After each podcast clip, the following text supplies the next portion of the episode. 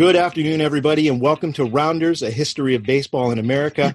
I am excited to be with you today as we have three guests from the SoCal Vintage Baseball League. They're here to talk about what they do in terms of running a vintage baseball league and talk to us a little bit about the differences between what you can expect to see in a game back in the late 1800s to now. So I'd like to welcome Chris, who is here on behalf of the Riverside Smudge Pots. And we have Wes, who is the commissioner and captain of the Crestline Highlanders. Welcome, Wes. And then we have Travis, who is here as captain of the Palmdale Blue Stockings. Guys, thank you so much for coming on the show. Well, thanks for having us. So, you know, for me, um, I honestly didn't realize that there were active leagues out there that practice vintage baseball rules. Um, my my story in terms of coming across you guys was I found uh, Chris's Instagram page for the Smudge Pots and started looking through some some posts and thought, oh, this is neat, and then learned a little bit more about it. And uh, you know, I was fascinated to find out by doing some more Instagram research and, and internet research in general that there are vintage baseball leagues all the way across the U.S. Um, and it's neat to see that this is this is a really uh, a really widespread thing. And um, I guess my only claim to to to knowing about vintage baseball games is uh, I grew up right outside of Clinton, Massachusetts, and they have their claim to fame. That town is they have Fuller Field, which is uh, at least according to the Guinness World Book of Records, is the oldest uh, continually operating ballpark in the world. And so, uh, yeah, every July they would do a vintage baseball game where community members would come and they would play by vintage rules and they would have outfits to wear, but it would be more of a pickup style type of thing. So, um, this is very exciting for me to learn more about this. And I just want to thank you guys for coming on the show. And I'd like to go ahead and jump right into some of the questions that not only I have, but I'm sure other listeners have as well about this. So, guys, if if I were to show up to one of your games and and I'm unfamiliar with vintage baseball rules, what would be some of the main differences between a vintage baseball game and watching a regular modern day Major League Baseball game? Uh, this is Wes, and uh, the first thing I, that you would notice would be the uniforms. Um, uniforms are um, 19th century uniforms, um, something almost like you would see an Eight Men Out, maybe in a movie like that or Field of Dreams, but even a little bit older than that. So that would be one of the first things you would notice um, when it goes to rules. Um, you have uh, seven balls to a walk, and uh, you still have the three strikes. Um, you'll notice that batters will not wear helmets or batting gloves or sunglasses. Um, the players are not identified by numbers or names on the back of their uh, jerseys. It's just mainly a uh, you represent a town or a city. Um, you'll see a you'll see a umpire that's referred to as a sir who will have a top hat. Um, you'd be dressed maybe in a tie, uh, suspenders, uh, kind of dressed like he just got off of work, uh, maybe uh, at a at a as a judge or some kind of uh, um, public authority or something. Uh, and they'll they'll be calling uh, the balls and strikes and the outs, and uh, you might see him wearing or smoking a cigar while he's doing this. Okay. Uh, and, yeah. Yeah, also, this is uh, um, this is Chris from the Riverside Smudge Pots. Also, one of the main things is the the equipment that you'll see, or the lack thereof. Um, the catchers do not have shin guards. Uh, they uh, the players out on the field or the ballist as we call them they uh, they're wearing like a basically a garden glove for lack of better words um, as far as uh, the equipment's concerned. So that's one thing that kind of sticks out. And chris? I was going to say the uh, this is travis, uh, travis. with, the uh, blue stockings. Um, yeah the uh, the reason that the umpire is dressed differently and, and dressed so uh, uh, you know officially is because uh, going back to that time period uh, the the umpire was usually a clergy member who uh, was above reproach, who uh, everyone trusted their judgment and their fairness. So uh, the umpire was not to be questioned uh, by anybody uh, in the stands or on the field, and his ruling was final. So uh, there was a formality to his address that you wouldn't see nowadays. So you wouldn't have the manager coming out and kicking dirt on home plate, I guess, huh? so with with the rules that you just mentioned, with with uh, especially trying to keep the historical aspect to the game, do you have official rules set where if a guy decides to show up from one of the teams with sunglasses on, that's a that's a no no right off the bat? Right, we we are addressing our umpires to make sure uh, to let uh, the the players know um, when they don't have to when they can't wear uh, sunglasses or eye black, and we and our captains also are aware of the rules, so they're um, keeping their teams in order. And, and what's the size of a, a, team that you? How many guys per team do you field usually? Well, we have to have the, the, the usual nine on the field, mm-hmm. um, but uh, we try to keep our roster, uh, you know, about 15, 12 to 15. Okay, very good. And and Chris, going back to what you mentioned, you you said that you know there's certainly a lack of equipment compared to today's players. Um, for all of you guys, what what's some of the most difficult differences in playing vintage versus modern baseball? I would say definitely the glove. so everything, uh, even if you grew up playing baseball, you know the game, you feel like you're somewhat, you know, decent of a player. Once you get out there with the glove, it's just, uh, just getting used to um, catching a ball without any padding. Uh, that's that's difficult, and just like kind of slowing down the game so that you're not gunning a ball at someone at first base. and they have that limited equipment. So I've, that's been my biggest challenge. And I think I was most of the players on my team, I think it's the glove. Now, Chris, could you walk us through for people who haven't seen a, a, glove used in a vintage baseball league? What are we talking about here? Is it like basically a glorified leather glove? What does it look like? Yeah, it's like a glorified, like uh, isotoner little leather glove um, that you know kind of fits snugly on the hand. Um, there are there is a, a, newer model with a little bit of padding, but most guys use the one with almost absolutely nothing on it. Um, and then the catcher's glove is is a, has a little bit more padding, but uh, definitely uh, nothing that you would imagine in today's day and age. So when you bend over for a ball, when you're used to having about four inches touch to touch the you know the ground, you just don't have that. So trying to backhand and everything is a lot more difficult. Now, and on that, top of that, there's no webbing between the, the fingers. Yeah, the web. Yeah, no webbing either. Yeah. Now, is that the same for the catcher as well, or has the catcher's mitt evolved differently up until this point with vintage rules? Well, the, the glove, yeah. the glove. This is Wes. Um, the glove that uh, we were using. Um, well, they were using up uh, in the in the Bay Area, which they have another uh, league. Um, was a little bit uh, less padded, no web, and um, so we kind of uh, bend the rules a little bit and uh, you know a lot of uh, purists will not like to hear this but we bend the rules a little bit because we we stepped it up to a 1915 uh, glove which has more padding still no webbing. We take out the web um, and the reason being is because a lot of guys were actually breaking fingers and they got to work the next day so it was pretty good yeah. yeah, that's another. This is Chris from the Smudge Pots. That's that's another thing we've discussed as far as rules is that most you know all these guys got to go to work on Monday morning. I have a guy, you know, it's like a computer programmer.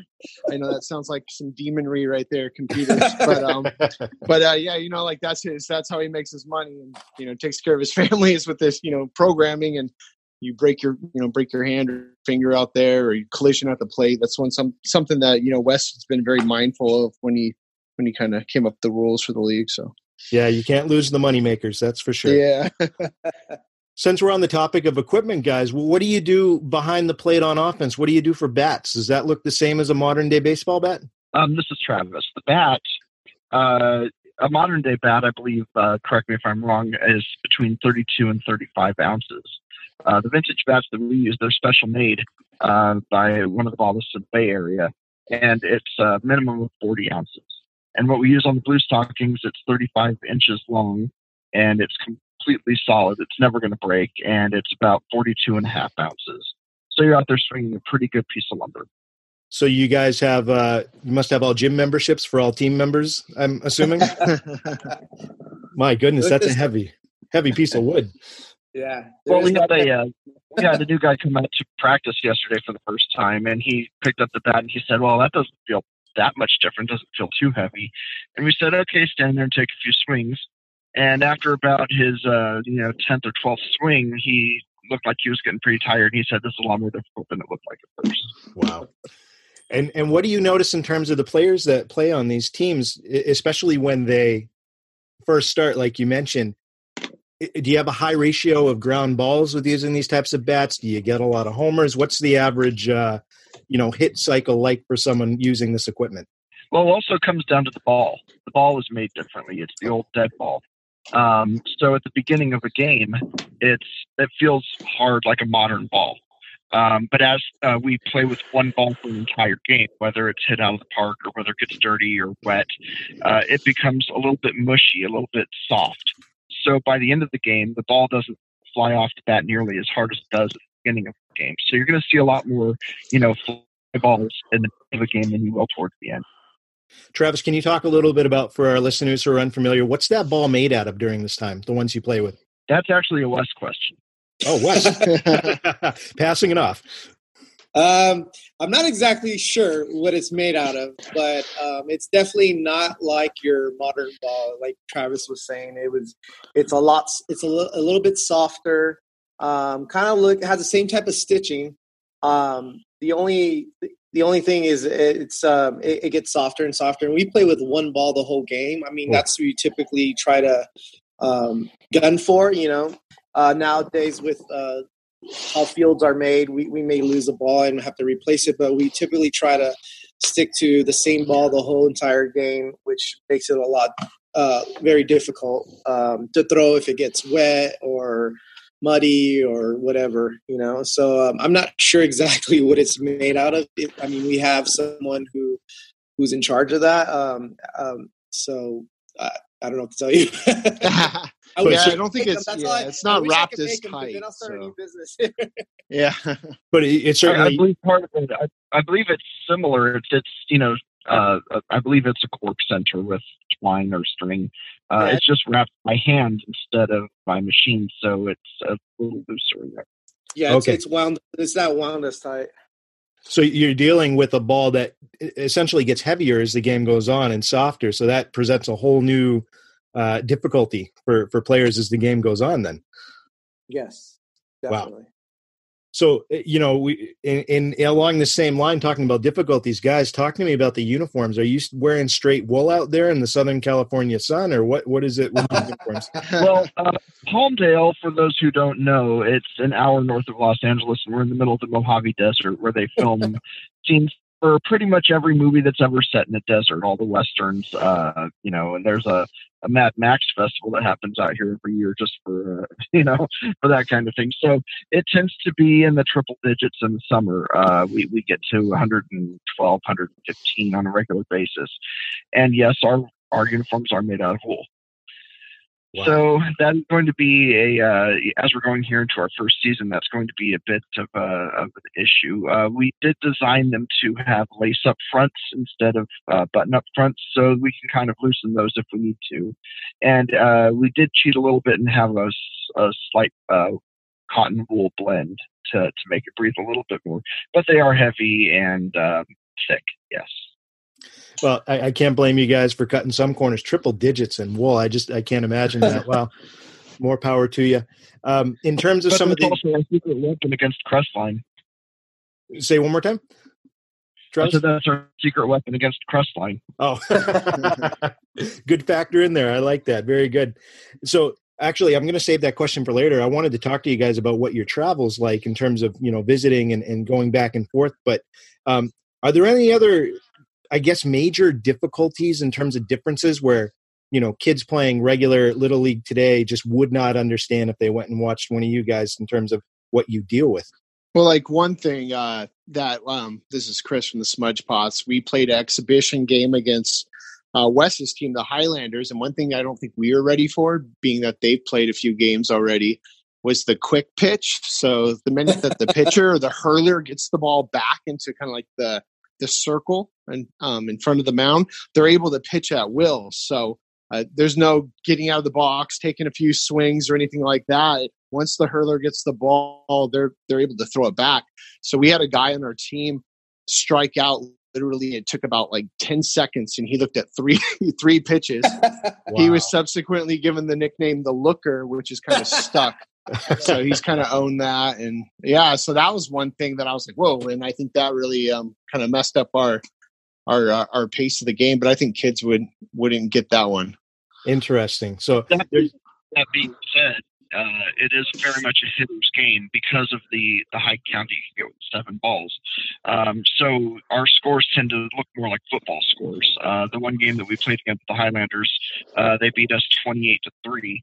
Um, you know, which that won't happen again. But uh, it it, uh, it is definitely uh, very much a hitter's game, uh, even with that fast pitching. Now, would you credit the high scoring games, uh, the normal nature of that, to the lack of defensive tools, like you know a better glove, or is it the speed of the ball coming off the bat? What what would be the main reason for those high scores? All of the above. okay. yeah, there's not there's not one play. This is Wes. There's not one play that's routine anymore in this game. So um, you got to run everything out, and you just never know because uh, the ball and the, and the equipment is just uh, limited, and you know you just uh, the games could uh, could get a high score on there. So hmm. interesting. So guys, talking to me a little bit about the roots of baseball in Southern California. Um, when did baseball start there? What's what's the uh, what's the background story to the birth of baseball around there?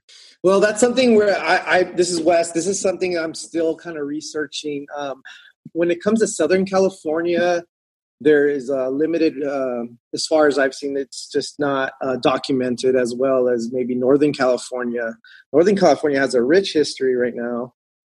Um, Southern California is just uh, we're trying to discover, you know, um, whatever we can. We're looking through, uh, you know, I've come across newspaper clippings of maybe a some something that says a, a team, a club from here played a club from there, and that's all the information you get. Mm-hmm. Um, there's not very much um, as of right now. Um, we're still digging, um, but I'm hoping to come across a lot more.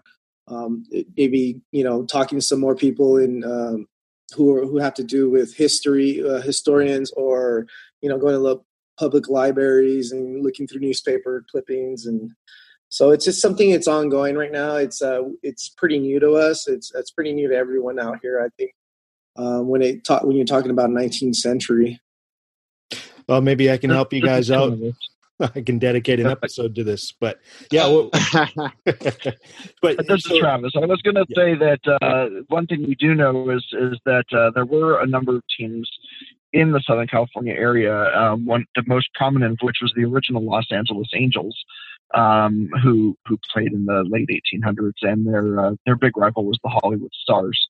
Um, and so, if we get a new team starting up either in uh, Los Angeles or Hollywood, that name uh, should be available. Hmm, very good. I, you know, I'd like to go through and ask each of you about your uh, respective towns and team names because you know it's always interesting to see the birth of uh, you know an actual name based on geographically where they are. So, Wes, I'd like to start with you. You are the captain of the Crestline Highlanders. Uh, do you have any background information on the origin of that name? Well, um, I live in the San Bernardino Mountains in Southern California, so I'm way up about five to six thousand feet. Oh. And and right now, um, I, I, do have some uh, friends that are historians up here in the mountain, and there is no accounts of anyone really uh, playing baseball up here at any time. Um, I'm sure there maybe might have been a stick, uh, some kind of form of a game going, but nothing maybe organized at all. So um, I, live in Crestline, and it's a small town. It kind of, it kind of, um, when you read about the vintage about baseball um, years ago, it was a, it was like a town, you know, town versus town type of thing going. So small town area. So this is kind of that feeling. Um, I wanted to keep although Crestline's not the original name of this town, it went back to Houston Flats. Um, it's called Crestline now, and I kind of wanted to just base it off of that because uh, the community uh, needs something to rally around, and a lot of them are just unfamiliar with the, some of the old terms of this town, and um, it wasn't really uh, wasn't really um, uh, it, it, wasn't really looked as a town that uh, that was going to be established where people were going to live. It was just being used for like uh, for uh, they were they were just setting up camps here and they were building uh, Lake Arrowhead and these different other towns that they felt like were going to be more prominent. And then eventually it settled um, and became Crestline. But um, the Highlanders, the name I chose was I was trying to do research on see to see what was the oldest.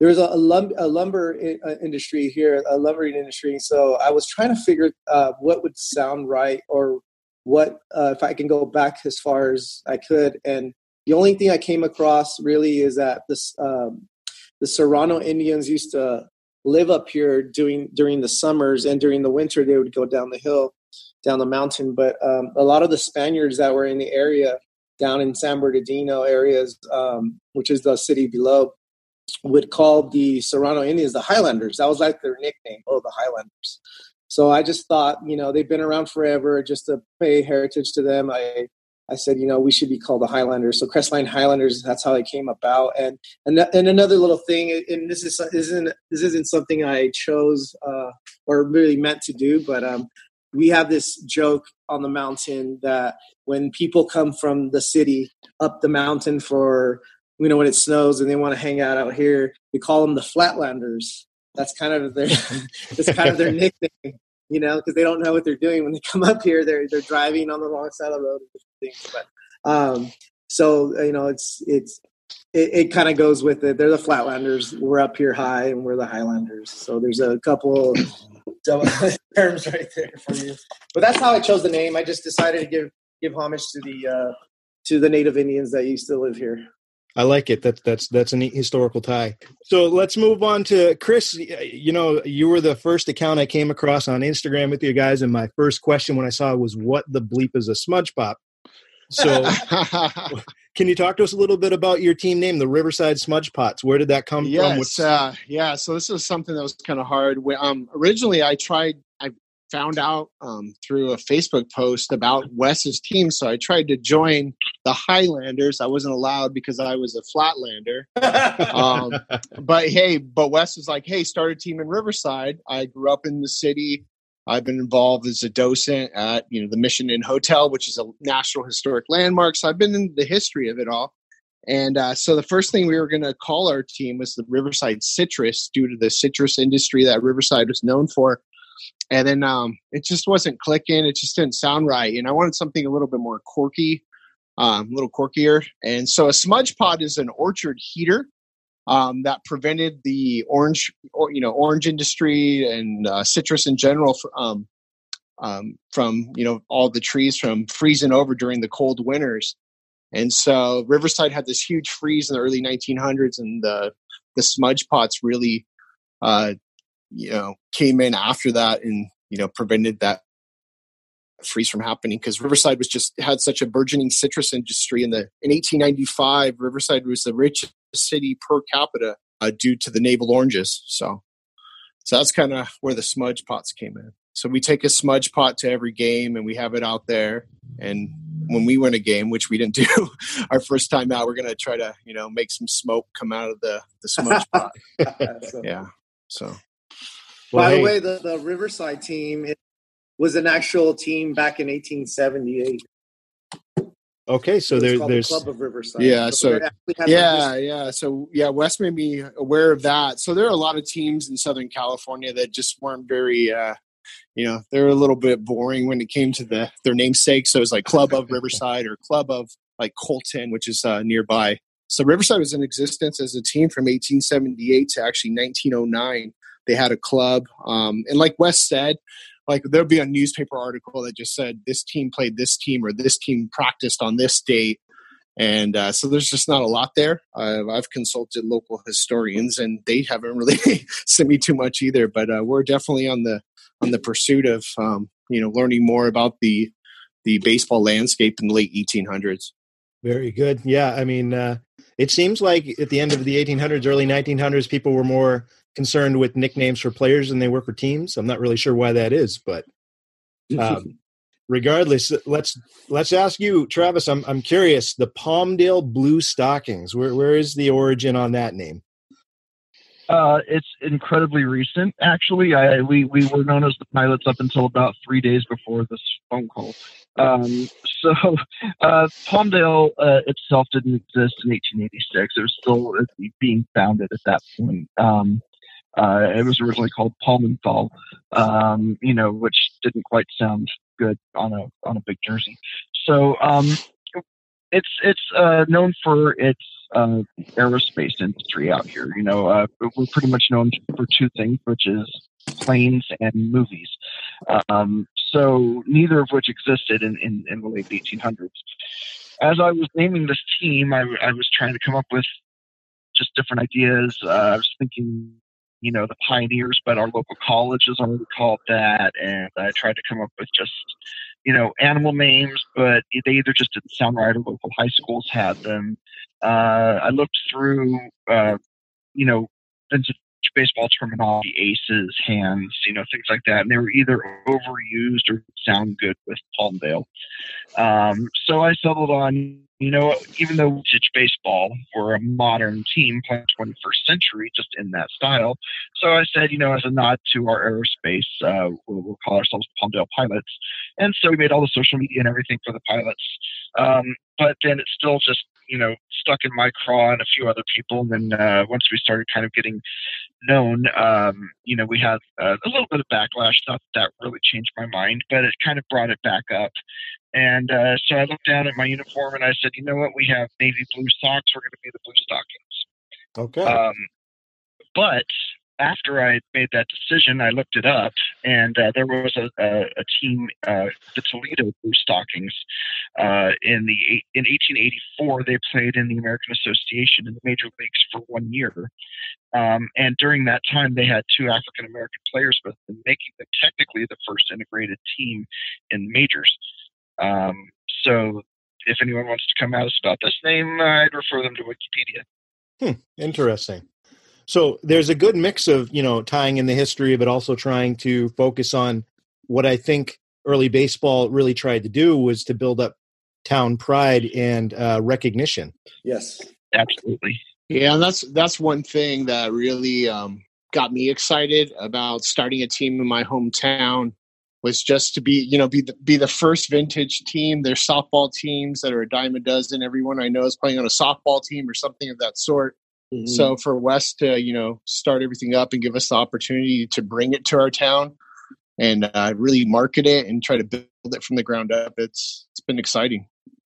So that's that's a great uh, segue into the next question, guys. Um, as you establish these teams in each of your towns, what types of people that you've seen typically come out to participate in playing on these teams? You know, what what kind of people are you drawing? Is it college kids? Is it historians? Is it you know older people? What's the mix like? Well, this is Travis. Um, it, it, seems to be a good cross section. Uh, I have uh, somebody on my team that just turned 18 uh, to to meet the insurance requirements before the first game, and uh, we have some all the way up into their early to mid 50s. Uh, you know, so it, it's it's a good cross section of ages um, and you know different body types. Uh, you know, uh, a lot of people could turn something into a double, but I'm barely chugging in the first. Um, you know, so uh, it, it's it's just a good, uh, well-rounded look at uh, the different people in our community. Very yeah, this is Wes. Um, just to chime in on that, I also have seen like like myself. I've played baseball all my life, um, up until college and and adult you know adult leagues so you, you get guys like me who are playing um, guys with a little bit more, maybe more experience. Maybe they went into their college uh, three, four years into college playing, and then you have guys who just, you know, they all they played up to was like little league, and and then you got the historian guys that are just all about the vintage stuff, and they just want to put on the uniforms, go out there and have some fun and learn the rules, um, which uh, is super cool because it everybody's almost balanced out because of the equipment. Going back to that, it's like everything has to be relearned because you're doing everything um, your, your, fundamentals are huge in this game. And it's like a lot of times we like players like myself i've gotten lazy with you know like chris said uh, four or five extra inches on my glove and a lighter bat to swing and just those types of forms. So this kind of uh, evens out even uh, the playing field with the equipment we have and, and the different experiences. It just kind of it balances itself out. And i'm seeing a lot of different types of people wanting to get involved so you mentioned that your youngest player is 18. Do you guys know who your like? What's the age of your oldest player in the league? uh, would that be the compare notes? Uh, yeah, I think we have someone who's 55. 55 okay. is probably oldest. Gotcha. So that's on the that's on the smudge pots. Yeah, he could actually catch a ball and outfield, you know, a fly ball better than probably you know most of our players. So yeah, wow. I would say the, there you go. I would say the Crestline Highlanders uh, got maybe a player in his in his fifties as well. Hmm. Very so okay. That's interesting to see. You've got, like you said, a really good cross section of people joining up. So talk to me a little bit about the fans that come to these games. Is it also a, a neat cross section? Do you see mostly family members and friends? Is it history buffs that are showing up there? Who who comes to see these games usually? At this point, uh, we haven't had a, an official season game yet. We've had a couple of small exhibitions, um, so it has just been friends and family at this point. Uh, but as we're going into the inaugural season of the league, uh, we're all about to do a major social media push and see if we can get uh, just people from our communities in. Um, the, the mayor of Palmdale just recently uh, contacted me and wants to come out and throw the first pitch at our home opener.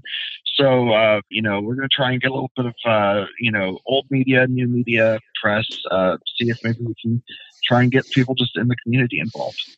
Very good. That you know, I wish you guys all the best. That's that's a great place to be. And you know, I found you on social media. I found it fascinating. If it wasn't a you know a 36 hour car ride, I'd be there to watch a game too. So. it's probably only three by plane though. That's true. Uh, I'll start. You can take the now. train. Take the train. so, and maybe this will help in terms of the growth of the league as you go. I'd like to know, and Wes, you'd probably be the best to answer this. If you have someone who's listening to this who's in Southern California, maybe moving to Southern California, maybe decides to move after hearing this podcast, if they were interested in joining a vintage baseball team, especially yours, where would be a good place to start? Well, um, social media, like I said, um, uh, like you said, uh, Instagram. We're on Instagram, uh, SoCal Vintage Baseball. We're also on. We also just started a website, so scvbb.com, um, and we're also on Twitter now and Facebook. So um, that's probably the best way to contact us right now is through social media and try to plug you in on one of these clubs that has a, a space. And if not, you know, and I'm gonna uh, I'm gonna kind of say this. I'm gonna go out on a limb and say this that I want to have another. I'm already thinking about 2020. I'm already thinking about getting another club going in Southern California. Uh, I don't think I'm going to wait for someone to just pop up and say, hey, "I want to start a club." I actually think I'm going to go out there and uh, uh, get the ball rolling and, and, recruit guys for the club. Very good. Yeah, we need, we need those Hollywood stars back. yeah, work on you know Landon. Uh, I, am trying to think of a, a, Hollywood celebrity right now. Yeah, that would be great if you could land someone like that. But you know, I think just watching those, like I said, that vintage baseball game that happened every year, you'd get three, four hundred people showing up to that that small um, field in Clinton to watch this vintage baseball game because it just it gets people, I think, in a nostalgic mood um, to really tie into their roots, and it's fun to watch, and it's good for kids, and it's you know it's not. Uh, I mean, how much does it cost to go to an MLB game nowadays? This is a good this is a good second option for families. I, I think the potential's there definitely. Oh yeah, I definitely agree. We had a um, we had a, uh, a on Memorial Weekend, we had a was it Memorial Labor Day? Labor Day weekend. Labor Day weekend. Yeah, Labor Day weekend. So um, the Crestline Highlanders um, because we had our uniforms and were more established um, at that point, we um, we got in uh, communication with the Bay Area Vintage Baseball League, which is the Northern League that's been around for 15 years plus, possibly. Um, and we reached out to them, and they one of their teams, actually the Oakland Colonels, uh, decided they wanted a barnstorm. They've been wanting a barnstorm, and they they came all the way over here to Southern California, and uh, we played them in two matches um, in Crestline on a Saturday and a Sunday, and we um, got it advertised, and uh, we kind of talked to uh, local media, and and we actually the first game we had about between two to three hundred people just show up just to watch that. Wow! And and the second game was just a little bit less. It was on a Sunday, but um, it was quite a quite a few people that showed up just uh, even on a Labor Day weekend when everyone had plans, and that actually um, uh, was really good. And and and the Crestline team, it's a little easier with the Crestline team because it's a small town to get that uh, get everyone rallying around it. Um, wh- while the other, you know, like Riverside, Long Beach, and any of the other clubs, it's a little harder because they're in a bigger area, bigger city. There's so much going on. Um, so we want to see those teams also uh, get the backing of their city and their town, and just we want to uh, kind of push, like Travis said, um, and let people know what's going on. Well, it definitely takes people who are as excited about it as you guys to grow it. So that leads me into my last question. I'd like to hear from each of you why why you decided to get involved in playing vintage baseball. Why do you do what you do? Wes, I'd like to start with you because you're the commissioner. You you got this all going. What what drove you to get involved with this part of baseball and baseball history? Well, it's kind of um, it was kind of an accident, I guess. Uh, when uh, a good accident, I, uh, you know, I, I, I played baseball, like I said, all my life, and uh, I was playing in an adult league. I actually ran a team in Southern California that was a, a, pretty good team. We were doing tournaments and winning and stuff. And I ended up moving for work up to uh, from LA to um, San Jose, which is Northern uh, California, the Bay Area. And when I got up there, I wanted to get plugged myself into a, a baseball, adult baseball league, and that's where I came across the Bay Area Vintage Baseball League um, and I, I, actually showed up to a game, and, and, and, the first thought I, you know, I'm a I'm a Eight Men Out's like one of my best favorite movies, and so when I saw it, I was like, oh no, it's like Eight Men Out. Like, what am I watching here? This is crazy. And so um, when I started talking to the uh, the coach on the team, he actually was the uh, commissioner or founder of the league, and uh, he he I told him I'm interested in playing. He got me on his team, and I actually played there for a whole year in 2008 for the San Jose group. And uh, I knew I was coming back to LA. So when I moved back to LA, he, uh, I was talking to uh, the, the commissioner at the time, and he said, Hey, there's nothing like it in Southern California. It'd be awesome for you to start something, and maybe we can get something going between the two uh, leagues. And uh, so that's kind of how I got into it. I, you know, I, I loved how it looked. I loved uh, the challenge of it with, the, with the little glove and the bat, and but it, I really didn't have. Uh, I really kept that idea in my back pocket for like ten years until I uh, actually decided to move forward with the league. Chris, what about you? What you got you involved with vintage baseball? Uh, I I would have to just it all boils down to for the love of the game. Um, just growing up, always been a baseball fan, but always always more um, concerned with the history of the game. I'm a I'm a purist when it comes to that. Uh, stuff about the modern game is kind of you know, like you said, price to get the price for admission or these contracts that are being dished out. And so just reverting back to more of like a simpler time, evoking those memories of yesteryear for people. I think people are interested in that just to kind of escape from like all the modern or modern society and the, the pace of it and like for fans to go out there and also to, to do it for our city. Um, that was intriguing to me. And also just I mean, the only opportunities you have to kind of play the game when you get older or playing in a softball league, which, you know, with metal bats and in these, these leagues where, you know, just people don't respect the game or know the game. And they're just out there just trying to mash a softball over a short fence. That kind of got old. So having this opportunity, I always looked at, you know, these leagues on, you know, Instagram of in the East Coast or down in the South. And for one to be, you know, located in our backyard, it was, it was exciting and then just kind of reconnecting with friends through the team and i have a couple coworkers on my team so it's just kind of a nice little social event to kind of get out get out of the house and you know play play america's greatest game you know? Travis what about you? What what keeps you coming back to play vintage baseball with these guys? Uh i had a little bit more of a roundabout way. Um i i like odd things. Um i like things that are pretty normal but just slightly out um, I like I like uh, strange sports. You know, I, I used to play Quidditch.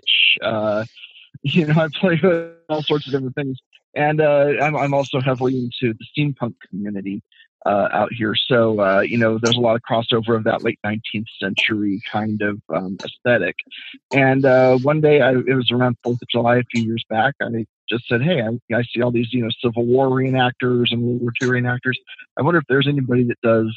You know, vintage baseball. And so I just Googled it up. And it just so happened that uh, right at that point, the Redondo Beach team on here was starting. And this was uh, prior to my having met Wes or anything like that. And uh, I wish he was in the, on this phone call, but Jay uh, was uh, also had formerly played in the Bay Area. And uh, he was starting the Redondo Beach Wharf Rats. And so I practiced with them for a, a year or so, um, but there was no other team to play against. And then uh, he connected with Wes, who was starting Crestline at the time. So I transferred over and played with Crestline for about a year because honestly, they were much, much closer to me than Redondo Beach. Uh, Crestline's only an hour from Redondo Beach, is about two if there's no traffic. And um, so I played with Crestline for a year. And then uh, as we were trying to put together a league, we needed four teams. I said, you know what? Hey, I'll try something in Palmdale. So uh, yeah, before there's even been an official game, I've already played for three different teams. so you're the journeyman of the league, then I take it, huh? That's right. well, hey, Travis, on a completely side note, if you're looking for a, a neat new odd sport to check out, I just moved to Miami here in uh, July, and this is an up and coming sport that's being revived because it used to be really popular in Miami. It's called Jai Alai. Have you ever heard of it? Mm-hmm. No, I haven't. Oh, so just it's kind of like yeah, where you throw that ball really hard in the kind of like lacrosse net. Yes, exactly. It's like yeah. it's like racquetball, but you use this weird scoop on the end of your hand, and the ball can kill you if it uh, gets in the wrong place. Sounds so, fun. Yeah, yeah, check it out. it's fun to watch. well, guys, I would love to close out by giving you the opportunity to talk about how people can learn more about your respective clubs and how they can connect with you on social media. Wes, I want to start with you again because you mentioned that you have a website now for the league. Um, if you could mention that again and just overall, if people are interested in following the SoCal Vintage Baseball League, how can they do that? Yeah, so we just started a website. It's um, it's just the abbreviation for SoCal Vintage Baseball, scvbb.com. Um, we're also on Instagram uh, as SoCal Vintage Baseball, and on Twitter as well, SoCal Vintage Baseball, and on Facebook. Okay, and Chris, uh, how can people follow you and the Smudge Pots? Yeah, on Instagram we are at Riverside Smudge Pots, and then we're also on Facebook. It's just Riverside Smudge Pots. So we try to post, you know, kind of things we're working on, um, merchandise we're trying to come out with, little buttons, things like that. So trying to do a few posts a week. But you can definitely connect with us, and if you're interested in playing, um, send me a direct message on uh, on our Instagram. I'd be happy to connect with you. Chris, do you do your own uh, graphic design for your posts on Instagram?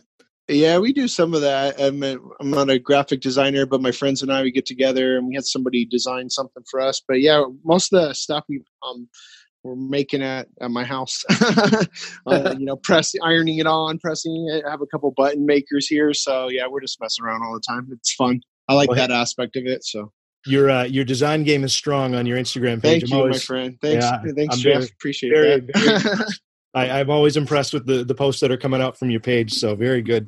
Um, Travis, what about for the Blue Stockings? If people are interested in following your club, how can they do that? Okay, again through the SCVBB website, but also on Facebook, Twitter, and Instagram at Palmdale Blues. Um, and uh, also, just let me throw this in here. If anyone wants to play, you know, message us. Uh, we're still looking to fill out a roster a little bit.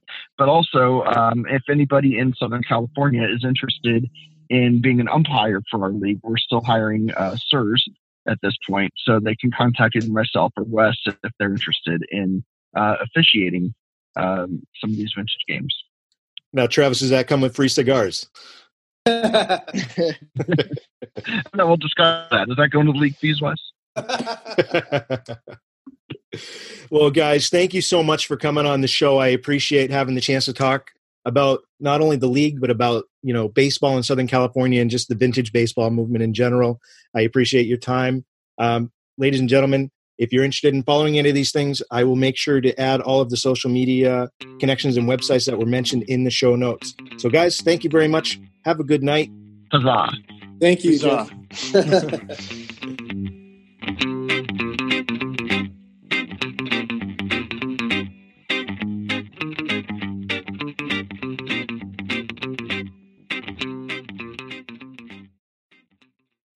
um, mm-hmm. Has any has anybody on the call seen the movie Highlander? Way uh, back, yeah. Okay, good, good. So that that leads to my next question, Wes. When you guys win a game, do you all like turn to the other team and say there can be only one? there can only be one. Uh, no. you, feel free to adopt that. You know, I won't copyright it. yeah, yeah.